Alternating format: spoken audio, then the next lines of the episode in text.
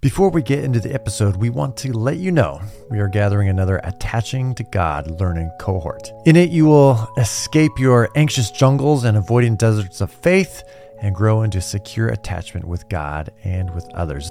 This is a one of a kind six week cohort combining recorded teachings and live cohort calls. So you can get all the details at embodiedfaith.life slash learning dash cohorts or see the show notes for details after the description. Too often, our discipleship isn't fast enough to catch up with the speed of life, but this is where the right brain comes in. This is what we're talking today. I'm Jeff Holsclaw, this is the Being With podcast, where we're looking at the intersection of neuroscience and faith. And it is produced by Grassroots Christianity, which seeks to grow faith in everyday people.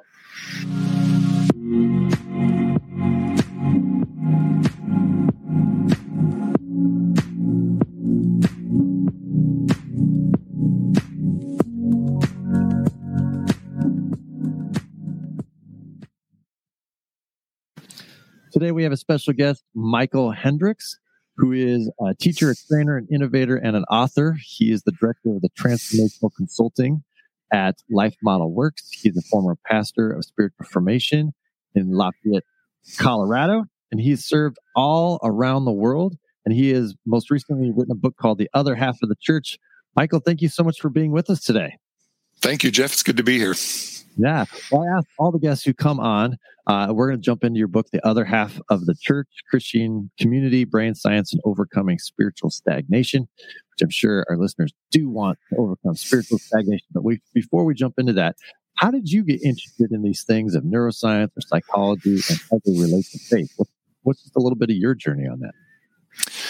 Well, I was uh, I was a pastor of spiritual formation at a big church in the area uh, in here in Colorado, which is where we're based out of, and you know my job was basically helping people grow as Christians. You know, grow in the in their likeness of Jesus in their everyday life, and uh, you know read a lot of Dallas Willard and other authors that talk about this, and just kind of bought into that. Was really sold out, but I kept running into the question how how do you do some of these things?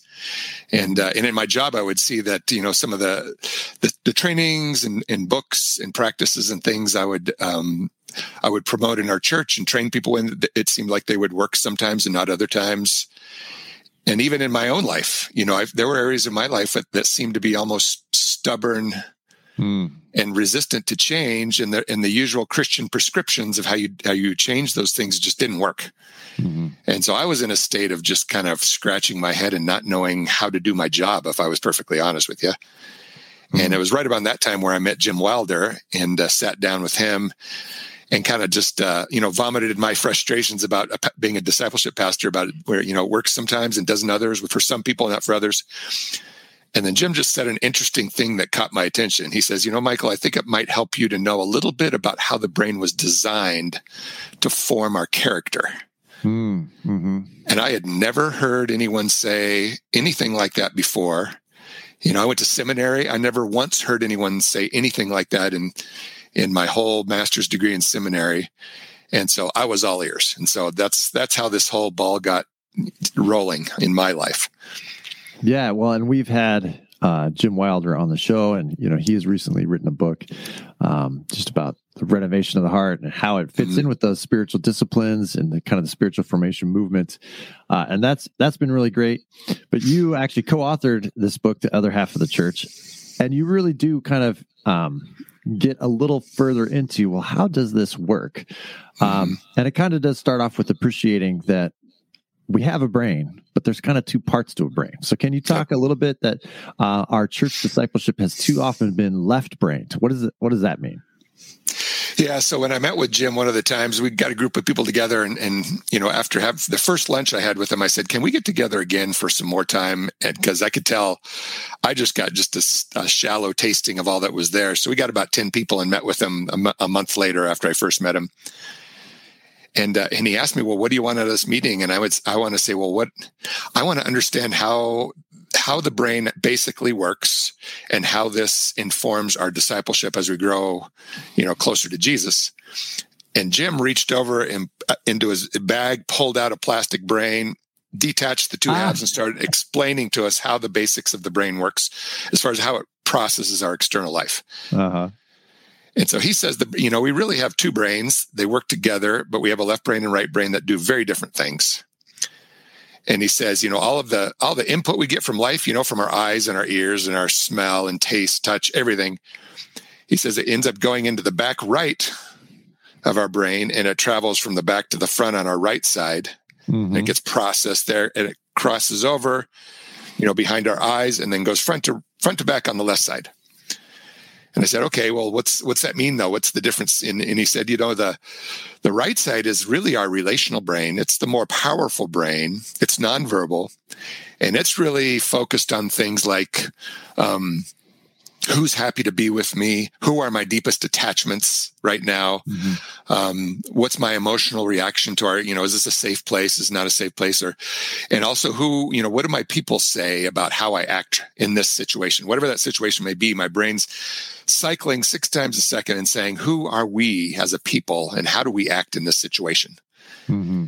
and um, and it, it has a lot to do with our identity too is is always being formed and processed and, and looked at in, by our right brain.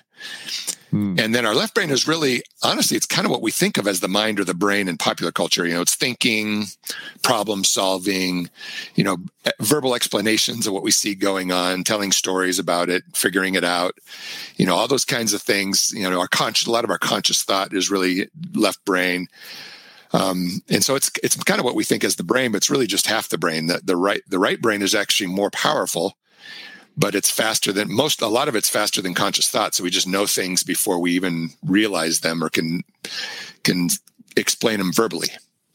Yeah. So when people say like, "Oh, a picture is worth a thousand words," that's kind of the difference between the right brain and left brain. Is that a picture could convey those thousand words in an instant, but if you were to say all thousand of those words, the left brain, speaking through the logic, the linear, the linguistic kind of apparatus, it's going to take forever to say all thousand of those words. And so that's kind of how our brains work at different speeds. Uh, and I want to get back to that speed uh, kind of question in a second. Yep. But how how have you wrote about how too often our spiritual formation in a Christian life is left brain oriented? Like, what is yep. that? Could you fill that out a little bit? And I'm sure a lot of us will be like, "Oh yeah, that's been my church life." what, are, what, are, some of these things?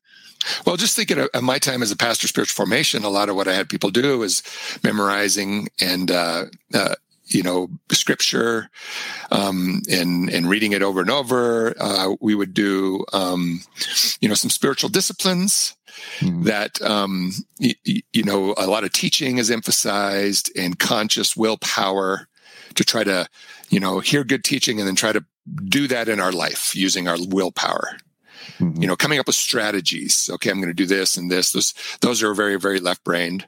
Um, and we're not and we're not saying left brained is is wrong and we're not even arguing for a right brain you know christian discipleship we're actually arguing for a full brain where those two right. work in tandem the way we believe jesus designed our brains to work mm-hmm. um, but a lot of times we leave out the right brain which is the relational and emotional health and maturity um, being able to tune to other people's emotions being slow to speak actually being slow to speak is a good sign that your right brain's working well. When we're really fast to speak and really fast with an answer, a lot of times that means our right brain's not really working and our left brain's just kind of freewheeling. Mm-hmm. Mm-hmm.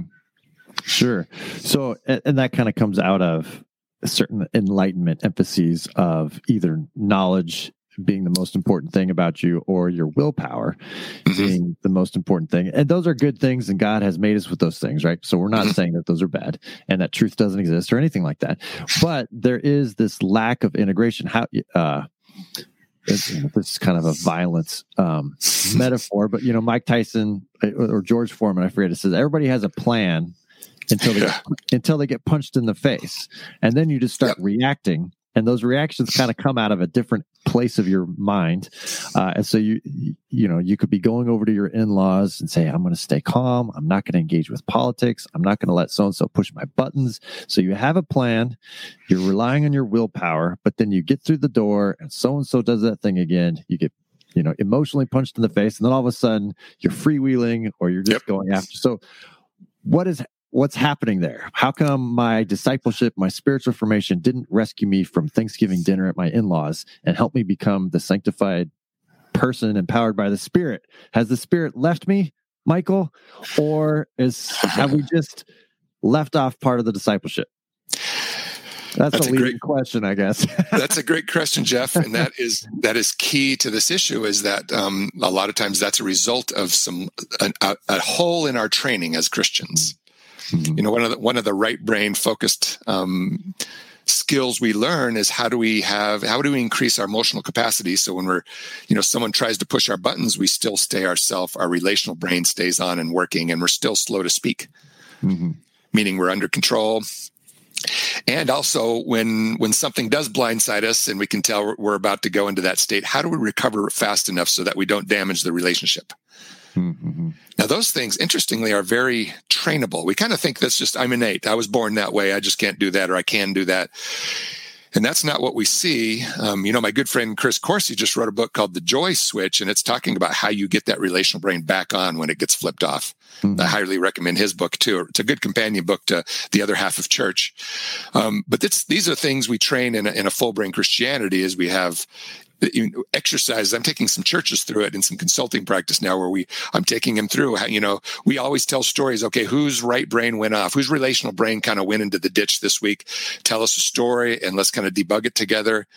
And then those kinds of storytelling and, and going, and there's a bunch of other things, raising joy and other stuff um, that, that increase our emotional resilience. So we don't go into the ditch as quickly. And then we also practice when we actually do have problems and learning how to recover quickly those two skills are very key and they're very much right brain dominant discipleship skills that we need to grow into the images of Jesus. Mm-hmm.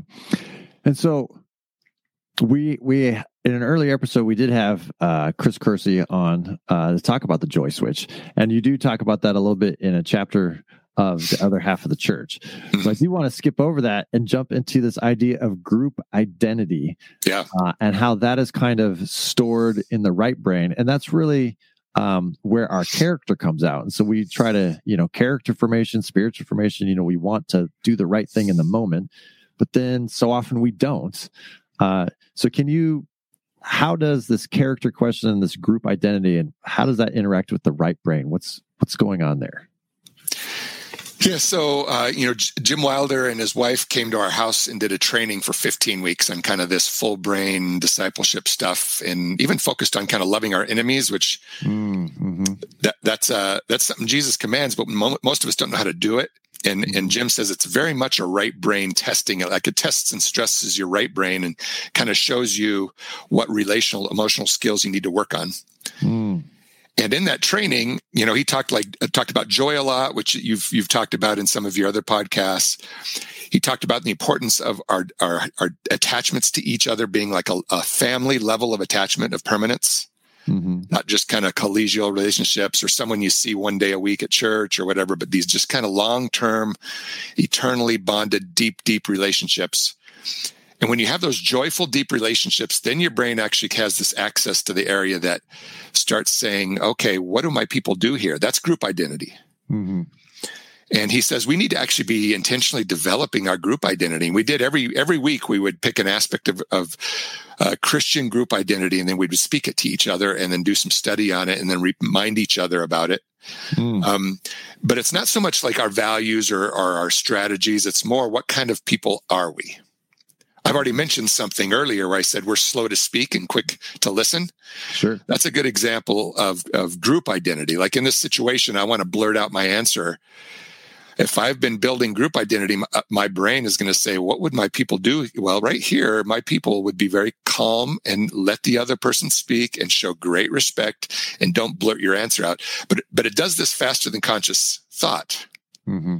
So away from the problem in, in my community, in my study, in my group, if we're building group identity and we're practicing and thinking about it and, and making it a part of who we are, then in the pressure moment, instantaneously almost you know almost like it comes out my pores i will start to be in spontaneously slow to speak mm-hmm. which keeps me relational and realizing I don't need to win the argument. It's much more important for me to love the person, to hear their story, show them tenderness, and be very slow to respond with my answer, but very, very quick to listen and to love and to show the person, you know, compassion.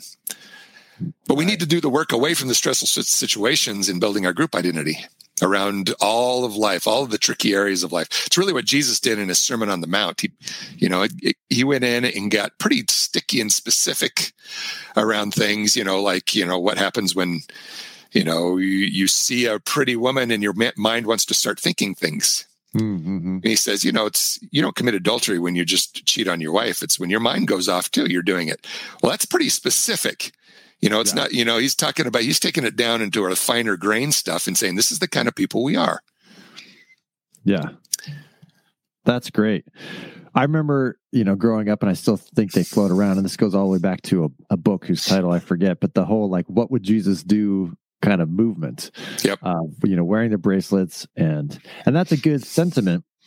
But what the brain science is actually telling us is it's really hard to answer in the moment. What would Jesus do without a lot of training?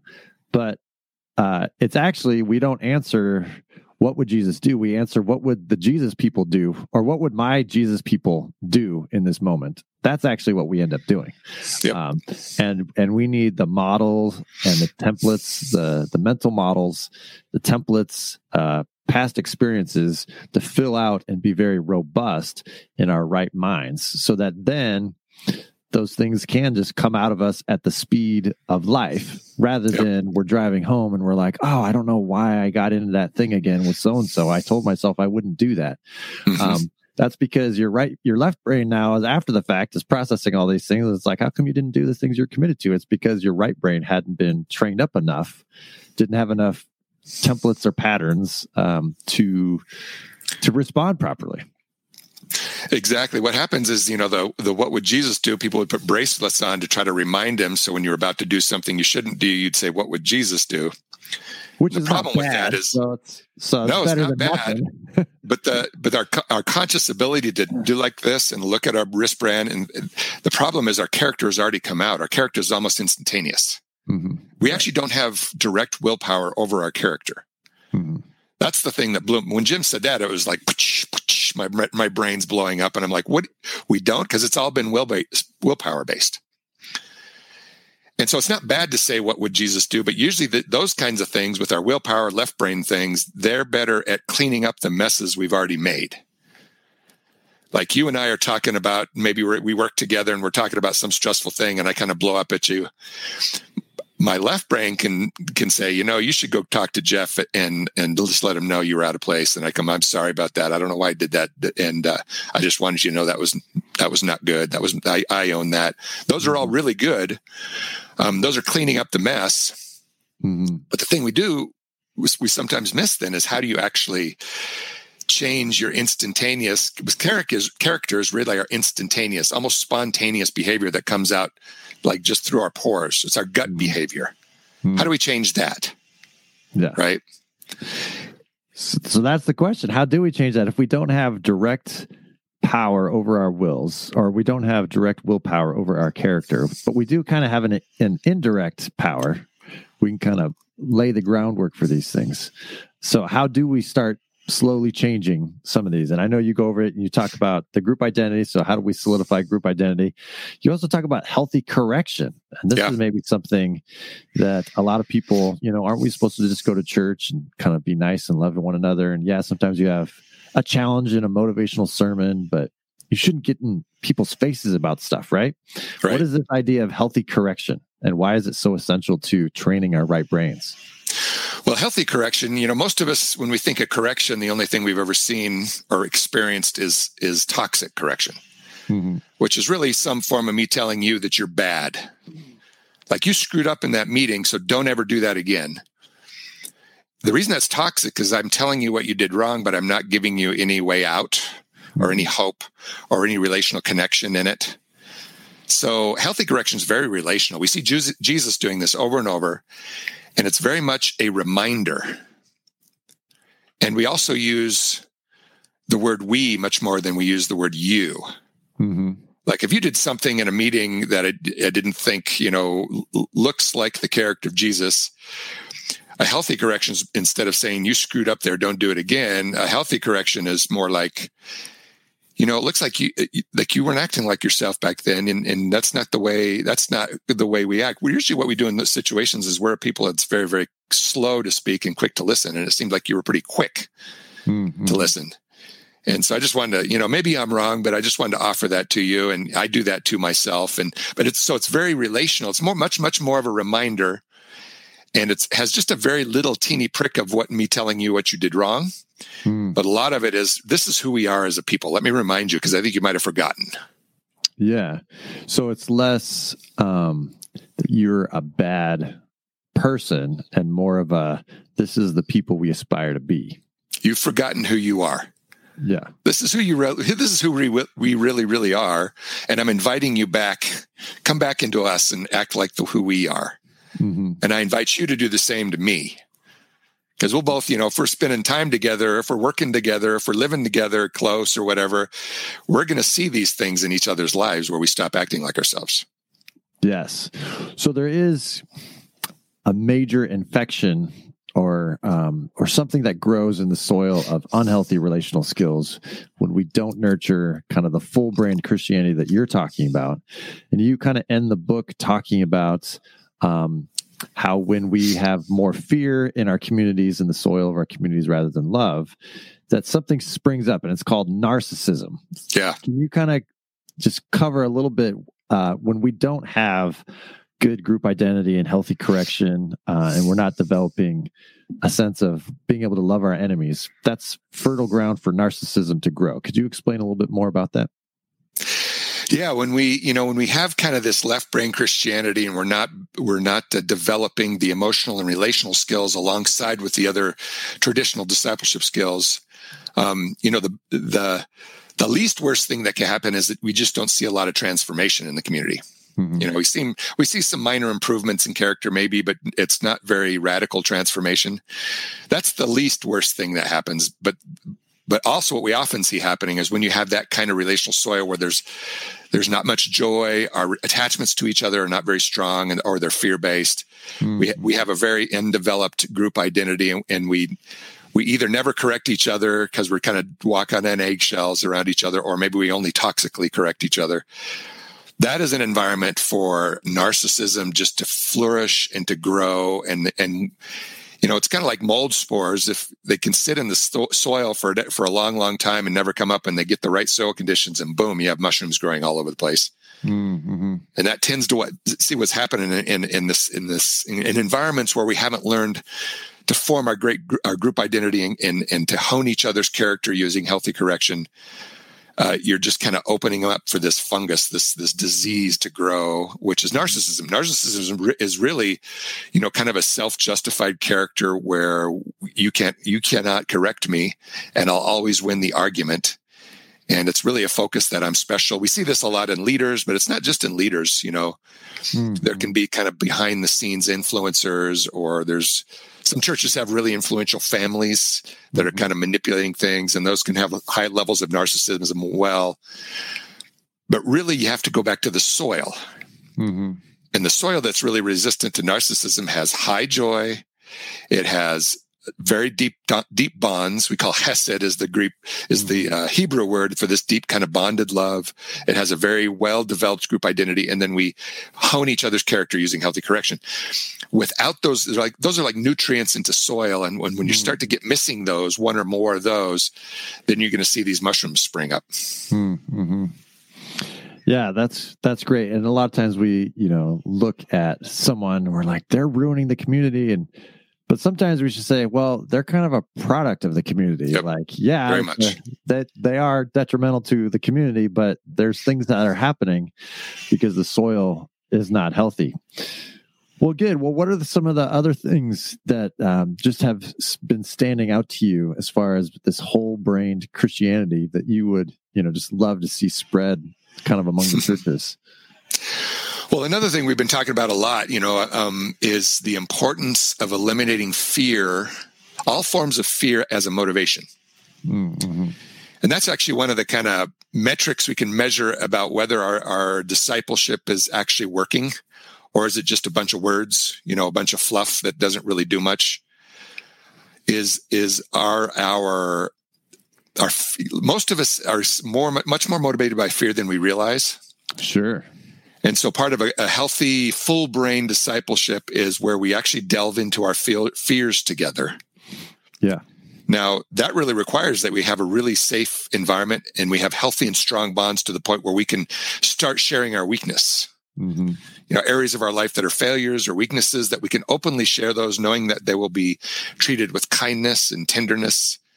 Um, and one of those big areas we, we need to start sharing and actually doing work, intentional, uh, focused work is on my fears. What, what are the things that I, where does fear drive me? Where, where am I motivated by fear rather than by love? Our brain was, has really two motivation systems. One is fear and one is really kind of a, a joyful, loving, identity based motivation. Right. Like I'm identity meaning I am actually acting like the, this is who Jesus created me to be. Yeah. I'm doing what Jesus has created me to do. That's a very, very highly motivated system. A lot of times that system gets overwhelmed with the fear motivation, which is it's more short term, kind of flash in the pan motivating, but it never lasts. And it also long term kind of tends to blow up communities over time. So it's it yeah. doesn't it doesn't give you the long term fuel like like the loving identity based um, motivation does. Well, and I like that you said fear as a motivation, and you're not saying don't ever feel fear, don't ever be honest about your fears, but you're saying don't don't be motivated by your fears, and uh, that does seem to be you know a pretty consistent theme in Scripture. You know, when God shows up, people are afraid, and God says, "Don't be afraid." You know, yep. and, and then what does He say? More often than not, and you can't not see it once you start looking for it. Is God will say, "I am with you." I will, mm-hmm. or I will be with you in the midst of all these things. You know, the people going into the land, the people going into the exile, and Jesus and the Holy Spirit being promised. I, I'll be with you. And when God is, when we really believe in our full brain that God is with us, then we don't need to be motivated out of fear because we have, you know, that attachment, we have that secure kind of space to live out of. Um, you know, we believe that God is good or faithful or hesed, as you know, as you were saying for the mm-hmm. Hebrew word there. Uh, so all those things really start fitting together. But we don't usually get there if we're just focused on good doctrine and stop doing bad things, uh, which has kind of been the discipleship model for much of the church. Yeah, you know the uh, it's interesting that God's, you know, very quickly when he, when he says, do not fear, and then he says, I'm with you. There's a lot of verses that say that over and over again, especially through the Old Testament, but it's in the New Testament. Um, mm-hmm. Really, one of the first steps to eliminating fear as a motivating factor is to talk to God about every little fear, big and small, that we have. Yeah. As a matter of fact, we, we don't want to hide our fears. We don't want to pretend we don't have them, which is, that's what some people do is they, they think, okay, fear's bad, so I'm not going to fear. Mm-hmm. Well, first of all, fear is not bad. Fear is actually quite, fear will save your life. Right. Um, my wife and I were hiking up here above. We live in Boulder, up above in the mountains, and we came around a turn I, in this trail that we're hiking, and I heard this, and and I, I thought it was like bees buzzing at first. I couldn't tell, and all of a sudden something clicked in my mind. That's a rattlesnake and I and my my wife was on the side of the rattlesnake, so I grabbed her and pulled her over to the other side and jumped to the other side just as we saw this rattlesnake curled up on the side, oh, wow. getting some sun.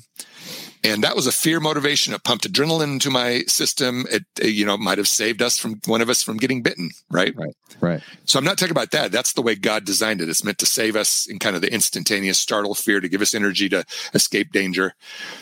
What fear was not designed to do is for us to live in this constant bath yeah. of the fear emotions. You know, the cortisol, just having this spiking all the time. Oh no, I'm I'm I'm going to lose my job.